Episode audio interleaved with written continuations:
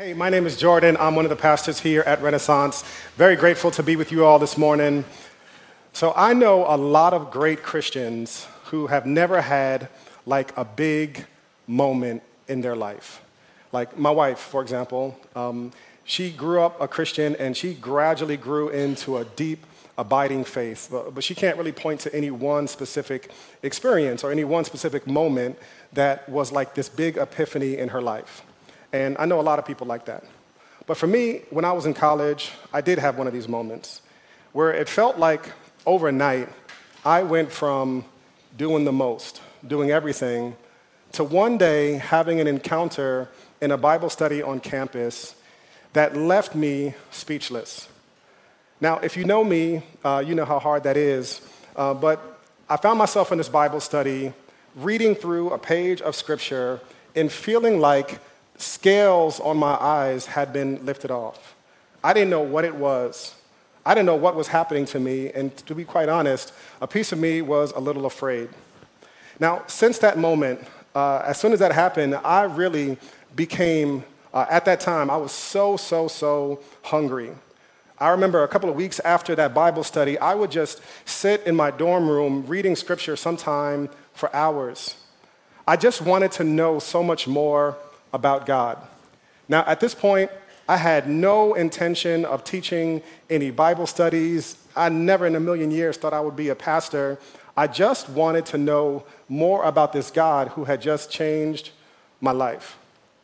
But then something happened, something I'm not too proud of. Eventually, all of the things that I had been doing for God, I started to wonder if I was doing a good enough job. So last night I read two chapters of scripture should I have read three? This morning I woke up at 6:30 in the morning to pray. Should I have woken up at 6? I talked to one person in my class about faith and I invited them to a Bible study, but should I have invited two or three? Eventually, I don't know what happened or how it crept in, but eventually my life was on this grading sheet. And every single day I would come home and take stock and take inventory of how good of a job did I do the craziest thing is, I would read stories about God who is love, but I never felt God loving me.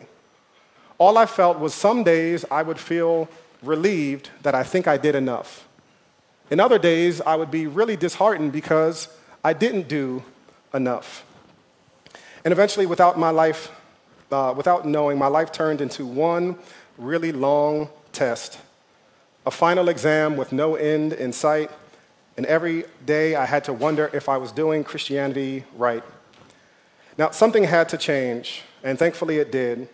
I finally discovered something for me that was like a second wake up call. It was grace. Now, some of you, you've heard it. You've been to church a couple times. You heard this thing called grace, and, or you think you know what it is. Some of you have heard it uh, it's moved you emotionally, but it doesn't really, you don't think that it can change your life. Others of you feel like it's too flimsy and it's not something that could actually help you in, in your life. But I think one of the challenges that we have as we approach this new year, 2024, and we're in this new series called The Good Life, is that I don't know that you and I are operating with the right motivation for how we engage with this year. Whatever God has for you this year, my hope and my prayer for you is that the motivation, the fuel for your engine this year is grace. That it's not whether or not you have done a good enough job. That you come to know God in a way this year in which God is not keeping score. Now, I'm going to read a parable in just a little bit that I hope is going to offend a lot of people in this room because it offends me um, myself. Because Jesus, in many ways, when he talked about grace, it was so offensive to people. It was offensive to everybody. Now, I think one of the biggest reasons um, that grace is offensive to us is because you hear that God is not keeping score, and that goes contrary to the way we live our society. God doesn't keep score, but, but we do. I know everybody who has fallen asleep during a sermon. and when you email me, I know that's the reason I don't respond on time.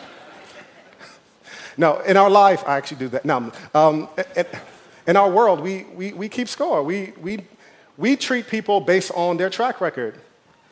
If a person has done a good job, we treat them like they've done a good job. If they haven't done a good job, we treat them with distance. Now, to a certain extent, there's a lot of wisdom in that, for example. It would make no sense for you to go with a landlord who had a terrible track record of how they treated their tenants, right? So, to a certain extent, it serves us. And in business relationships, that's a good idea to treat people based on their track record. But in personal relationships, you should never treat a personal relationship like a business one. And you should never treat a business relationship like a personal one. One of the things I've realized, my wife and I have been married 10 years now, and I realized how much I went into marriage uh, treating it like it was a business relationship. And my wife and I would get into arguments, and I used to be an attorney. So I used to go into arguments like a lawyer, and I would say, Oh, isn't it, is it fair to say? Is it fair to say? And uh, she would never even answer those questions, thank God. About five years into marriage, I stopped being so dense, and I realized that maybe I shouldn't be treating my marriage like a courtroom. Maybe I shouldn't be treating this relationship, which is meant to be personal in nature, like it's something that is business and duty Here's the thing about me as a pastor, and here's the thing about me as a, as a Christian. Maybe we shouldn't be treating God like God is your contracts professor. Maybe you shouldn't be treating God, maybe you shouldn't look at God like God is your boss who's evaluating your Q4 results. Maybe you shouldn't be treating God, maybe in some of our cases, like our father who was really, really hard on us or a father who didn't pay attention to us unless we did something exceptional in our lives. Maybe God is something different. Now, one of the things that Scripture tells us about the beauty of Jesus is that Jesus is, Scripture says, the visible image of the invisible God. So, all throughout the Bible, Scripture writers tell us that nobody has ever seen God face to face. We don't know what God looks like that we could never come that close to God. But scripture says that in Jesus, in looking at the person of Jesus, we get the visible image of the invisible God, that we get a perfect uh, depiction of what, who God is and what God is like. And if you want to know what God is like, look at Jesus. And when Jesus came, he taught about this thing called grace, which offended every single person who listened to it. I want to read the story from the book of Matthew. Uh, Matthew is one of the four gospels in the New Testament. Uh, they call it Matthew because it was written by a dude named, there we go, you guys are great. Uh, and Matthew was one of the four gospel writers that took a lot of detail and a lot of attention to pay, um, to make sure that he would accurately record the life and the time of Jesus the Christ. And here's what Matthew records as one of Jesus' teachings um, in front of a great crowd of people. Jesus is teaching in Matthew 20. He says, For the kingdom of heaven is like a landowner who went out early in the morning to hire workers for his vineyard. After agreeing with the workers on one denarius, he sent them into the vineyard for the day. He went out at about nine in the morning. He saw others standing in the marketplace doing nothing. He said to them, you also go into my vineyard, and I will give you whatever is right. So they went off. About noon and about three, he went out again and did the same thing. Then about five, he went out and found others standing around and said to them, Why have you been standing here all day doing nothing? Because no one hired us, they said to him. You also go into my vineyard, he told them. When evening came, the owner of the vineyard told his foremen, Call the workers and give them their pay, starting with the last and ending with the first. Let me pause here for one second. All right, so you have this landowner, and Jesus says the kingdom of heaven is like a landowner who's hiring people to the field. And if you're keeping count, the landowner has hired about four different groups of people. The first group, he got them early in the morning, like around six or seven in the morning. The second group, he got them at 9 in the morning. The third group, he got them at noon. Third group, a fourth group at 3, and the fifth group at 5 p.m. So all of these people were hired to work the same field. However, some of the people who got hired that same day had been there since 6 in the morning.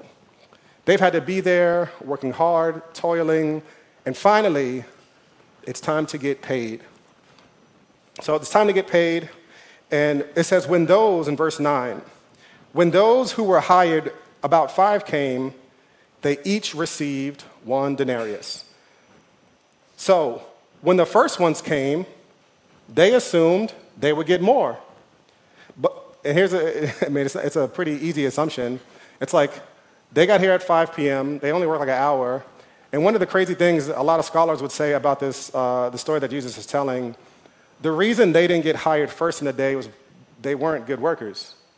So not only did they get hired last, but they also were like the lowest quality G team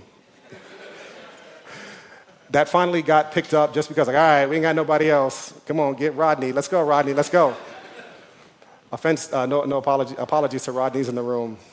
Um, so they finally bring all these different people, and the people who see the people who got there last get a denarius. They're like, well, even though he told us we were getting a denarius, surely he's going to give us a whole lot more. And scripture says, Jesus says, as he tells the story, but they also received a denarius each. Wait a minute. When they received it, they began to complain to the landowner. These last men put in one hour, and you made them equal to us who bore the burden of the day's work in the burning heat. He replied to each one of them, Friend, I'm doing no wrong. Didn't you agree with me on a denarius? Take what's yours and go.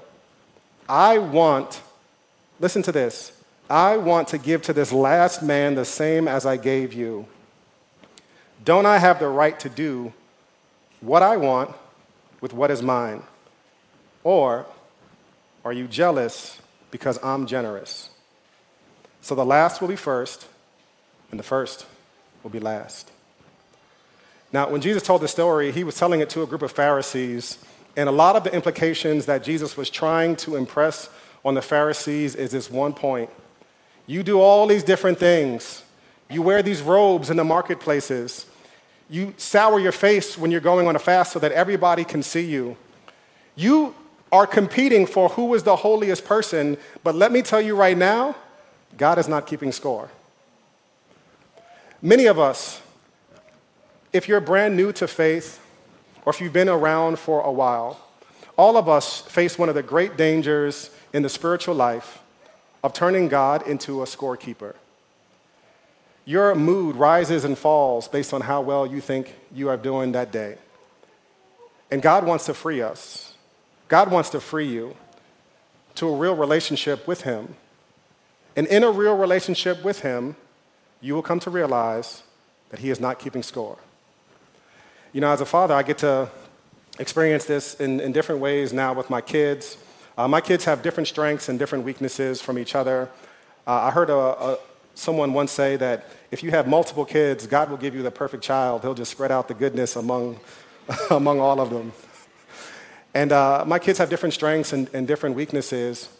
And I was talking to my therapist one time, and she said, Well, how do you feel about your, your child, your children and their, and their weaknesses? I said, Well, I, I love them. I mean, I, I want to help them in their weaknesses. She says, Well, I, I don't hear any judgment. I don't hear the same judgment in your voice for them as you have for yourself. Is God not a father?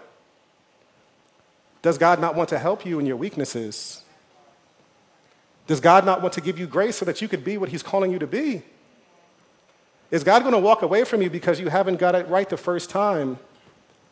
Is Jesus the type of shepherd that will walk away from the one or the 99 for the one? Is that Jesus, that shepherd? Is he going to leave you on your own to figure it out? What is it about our thinking that has morphed the goodness and the grace of God into something we can earn or, or not earn? Friends, God is not keeping score. And so there's a couple implications for us from this text that I really want us to consider. First and foremost, the, the first is a challenging one it's that we are at the mercy of God. We are at the mercy of God. You know, I've done a lot of thinking about this, and I think the reason that I prefer for God to have me on some sort of rubric is that I can control how I do. But if it's not at all up to the scorebook that I think God is using, then it just kind of feels like I'm at God's mercy, that God can do with me whatever He wants. And personally, I love to feel like I'm in control of the situation. You might be different, but I, I love to feel like I have some input in how things are going to go. Mainly, I think one of the big reasons is, is this. If God has to treat me based on how well I'm doing, then I can avoid all suffering and pain in my life. I can just do a, a better job than you, and then I could prevent difficulty, pain, and sorrow from coming my way. But over the years, I've realized that uh, God allows, oftentimes, God uses suffering in, in the lives of the people who are the closest to Him. Many of the people who I know who, are, who love God the fiercest, have the most loyalty and devotion to God, have had to deal with some of the things that I would say are the most unfair things in the world. They've had to deal with real pain and real suffering, real disappointment. And why is that? Well, we know why it's not. We know it's not that God is giving them back karma for what they did or didn't do. That's not the way our God operates. You know, one of the things that's really interesting about this text is that um, all of these people who are working in the vineyard, they are all completely at the mercy of the landowner. So none of them own any land. And what Jesus basically, how he describes them and how he describes us is this they're just standing there waiting. They don't have a field of their own that they can tend to. And without someone calling them towards service, they will go home broke as a joke. Now, Jesus is saying that to let us know a, a, truth about ourselves, a truth about the way that He wants us to see ourselves soberly, not thinking of ourselves more highly than we ought to. That none of us, we don't come to God on an even foot. God is part of the reason we should be glad that God doesn't keep score is because if He did, you would all fa- we would all fail miserably. I think one of the biggest temptations that I have is to think that God must be impressed with me because I'm doing a better job than someone next to me. But if I compare my goodness, my righteousness, my holiness to the holiness of a perfect God, Scripture says that all of our holiness and all of our righteousness is like filthy rags. It's, it's not worth anything. Uh, 20 years ago, uh, there was an NBA lockout um, happening all over the association. And uh, I was in college uh, um, in Baltimore, and a couple times um, a month, some of the NBA players would come to different gyms just to stay in shape. And since I was in Baltimore, uh, Muggsy Bogues, who was a five foot three basketball player, Hall of Famer, uh, would come to Morgan State's gym. Now, I was in good shape. I was playing basketball. I looked at this dude. I was like, this dude is five foot three. Like, let's be honest. This is not, this is, I don't know what he's doing in the NBA, but the NBA is soft because I'm about to show this dude what it is. Muggsy Bogues was the single strongest human being I've ever met. and what he lacked in height, he made up for in aggression and anger. And some people will get mad at you if you score on them. Like some players, if you score, they get real mad and they'll, you know, play even harder. Muggsy Bogues would get mad if you dribbled on him. Like if you bounced the ball, he would just get angry, seething with anger at everything. He pushed me around for the entire game. Uh, I was so happy just to get the ball out of my hands whenever he was near me. And I realized the difference between a college player and an NBA player. That stuff you see on TV, it's hard. They make it look easy, flying through the lane. That is impossible for regular people. Listen, when I played against a real NBA player, it changed my standard for what good athletics is. And I realized where I actually fit in. I think for a lot of us, we just don't have a sense of what God's holiness truly is. God's perfect righteousness. What it means that God is holy, that He's different. He's, he's, the angels, when they would see God in Scripture, they would just say, Holy, holy, holy. He's different. He's just in another category than ourselves. And you and I should be thrilled that God is not keeping score because if He kept score, He would compare us not to each other, but to Himself. And we would fail miserably every single time. So it's God's grace for us that keeps God from judging us based on uh, a pure standard of how we are doing day in and day, day out. We have to stand in front of God, all of us one day, and receive what we are due. And our hope should be that He is merciful. Our hope should be that we are standing not on our own merit, but in the merit of what Christ has earned for us. So, number one, we are at the mercy of God. And that means that we should be hopeful that God is not keeping score. Number two, one of the most important things from this uh, parable is that grace is not opposed to effort, but it is entirely opposed to earning. Let me say that again. God's grace in your life, it is not opposed to effort. God invited the landowners, the, the workers to come in and work on the land. God invites you. God does have things for you to do. God does call you to live in certain ways. God's grace in your life is not opposed to effort. God wants us working hard. But it is so entirely opposed to us feeling like we have earned something from God. You know, one of the biggest challenges um, that we need to do is look at really as a clarifying tool is what makes us angry, what makes us mad. Look at verse 11 through 15. It says, uh, they were being paid, and it says, when they received it, they began to complain to the landowner. These last men put in one hour, and you made them equal to us who bore the burden of a day's work and the burning heat. He replied to them, Friend, I'm doing you no wrong. Didn't you agree with me on a denarius?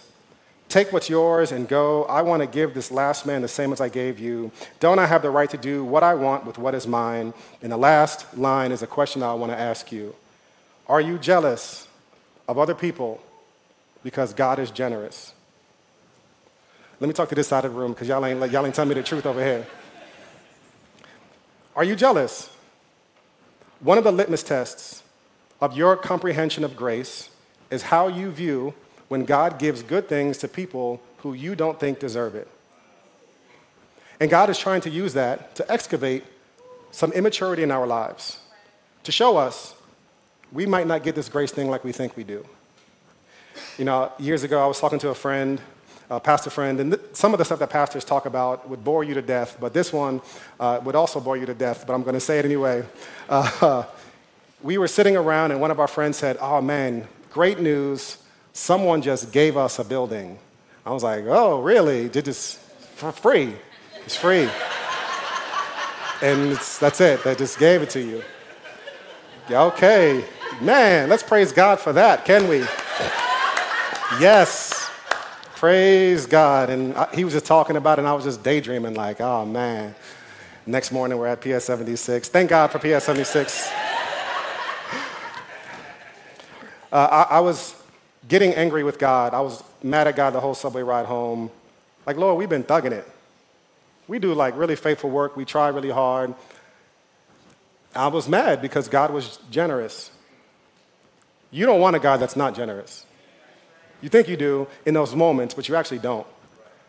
I don't know why God gives certain people some things at certain times and others at others. That's between God and God. But I do know this God is generous. And he wants you to pay attention to your anger, to trace back the deficiencies in your understanding and comprehension of grace because it's not helping you, it's hurting you. Uh, a number of years ago, um, in going through difficult times, this truth really had to be solidified in my life. And this is very important for those of you right now who are going through really difficult times. Uh, it could be an illness, a sickness, uh, a loss of a job, homelessness, any number of things that is just a challenge for you. And you need to know that God is not keeping score in your life. And here's why you need to know this. If God is not keeping score in your life, then it means his reasoning for having you where he has you might be for many reasons, but it's not payback. And if you hold on in faith, you will discover that in this time, you're not alone, and what you're going through is not meaningless. And that's only if God as Jesus is showing us here in the scripture, operates on a different spectrum, that God operates on grace. You know, when you talk about the word grace, it's so misunderstood. I think when you talk about grace, uh, people tend to fall into one of two errors. Uh, the first is called moralism. Moralism is the belief that you can, you can improve your standing with God based on good behavior. Um, I'm generalizing here. Uh, so, yeah, moralism, the belief that you can improve your standing with God based on good behavior. Now, this is a generalization here, so please don't uh, argue with me in the hallway. Generally speaking, in the more liberal circles, moralists tend to focus on social ethics. So, uh, how vehemently you protested the war in Gaza, right? Um, and more conservative circles, they tend to focus on more personal ethics, like sex. Now, all of these things are important, But generally speaking, you can be a moralist and not a religious person. It's just this belief that the better I do, the more God loves me. Now, good things matter. However, uh, this is the belief called moralism that dominates so much of our theology circles and it masquerades as Christianity. On the other side of it is relativism. It's the belief that because you're saved, nothing you do matters. And you can just do whatever. God is love, God loves me, and as long as I'm not hurting anybody, YOLO, it's all good. Now, in many ways, uh, these are the two cliffs that people fall off on on the journey of faith. Uh, years ago, my wife and I went to Angel's Landing in uh, Utah, in Zion National Park, and we were the only black people in Utah. and when we got to the mountain, I realized why we were the only black people there. Um, there's this beautiful, from photos at least, uh, mountain. And on this mountain, there's this crazy cliff on both sides. It's a thousand foot drop on, on both sides of the mountain. And we actually climbed it. Why we climbed it, I have no idea why. Uh, but we climbed it and made it to the top, took some selfies, uh, check out my wife's blog for some pictures. Um, and on our way back, I remember thinking the whole time just how dangerous it is that there's not like at least one wall you can lean against for safety if you get dizzy or something like, like that. I honestly think that in the journey of faith, there are those two cliffs on both sides of us that a lot of people fall down. It's not fatal, but um, it is something that a lot of people trip up on and fall on because they're so easy to fall off on these two cliffs. We're so easy to fall off into moralism, trying to improve our standing with God, or relativism, where we feel like it doesn't matter, but the gospel is something entirely different. So, the goal of grace in your life is for you to work from a thankful heart. The goal of grace, what God wants you to do this year in 2024, is to work from a thankful heart. Now, the difference between uh, grace and feeling like God is keeping score, what it will be measured most closely in is gratitude. Let me ask you some questions. If you think about, here's a test. If you think about doing anything, you want to read the Bible more, you want to get out this relationship, you want to do this, is it motivated from guilt or gratitude? If you think about doing anything, if you think about obeying God, are you working to meet a requirement you think there is, or are you responding in gratitude to the love that God has for you in spite of what you can do? The goal of the gospel is for you to work from a grateful heart because one of the lives that uh, you see all throughout Scripture, a life that has been really permeated by the gospel, it just has allegiance to God. So it changes even our motivation for why we do things. Yeah, one of my favorite scriptures is 1 Peter 2.11. 1 Peter 2.11, it says, Dear friends, I urge you as strangers and exiles to abstain from sinful desires that wage war against your soul. What is Peter saying? Peter is basically saying, You have been rescued by Jesus. Jesus has transferred you from the, the, the kingdom of darkness to the kingdom of light. He has put you in here with your brothers and your sisters to give you a hope and a future. God now smiles on you because of what Christ has done. And now, the call that Christ is calling anybody who has placed their faith in him is not to perfect obedience, rather, it's to allegiance.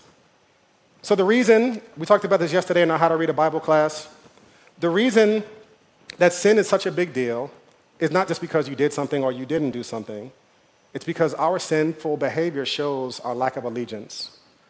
You know, I've talked at length about me being a recovering people pleaser. And part of the reason I was a people pleaser was because I loved the praises of people more than I loved the praises of God. And so the challenge for me is not just to beat me up and tell me, Jordan, don't be a people pleaser, don't be a people pleaser, but rather, Jordan, who's your allegiance to? If somebody's going to be disappointed with you, why would you choose God over them? What God is trying to produce in your heart is, is a different motivation, a different engine altogether. And that our lives, we're lived on a straight and narrow, but not because we're afraid, but because we have so much deep allegiance based on what Christ has done for us. You know, I want to end today with just reading a scripture from Ephesians 2, and it talks about what the gospel is. And here's what it is in one of the most perfectly put phrases uh, that you see throughout the Bible. It's written by a man named Paul, and I want to read it over your ears. I want you to internalize it. And every time you hear the word you, I want you to think about you personally and to apply this to yourself. And you were dead in your trespass and sins, in which you previously walked according to the ways of this world, according to the ruler of the power of the air, the spirit which is now working in the disobedient. We too all previously lived among them in our fleshly desires carrying out the inclinations of our flesh and thoughts. And we were by nature children under wrath as the others were also. But God, who is rich in mercy, because of his great love that he had for us, he made us alive, alive with Christ, even though we were dead in trespasses. You are saved by grace. He also raised us up with him and seated us with him in the heavens in Christ Jesus so that in the coming ages, God might display the immeasurable riches of his grace through his kindness to us in Christ Jesus. For you are saved by grace through faith, and this is not of yourselves.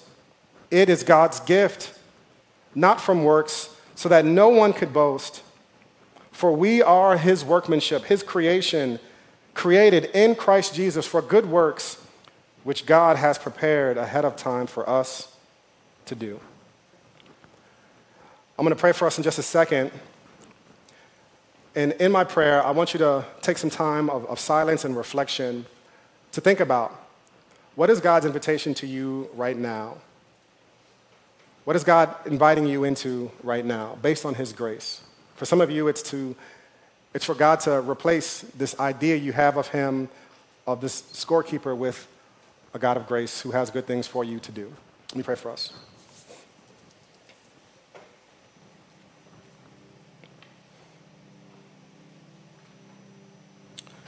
God, you know how deeply entrenched this idea of working to earn your favor is.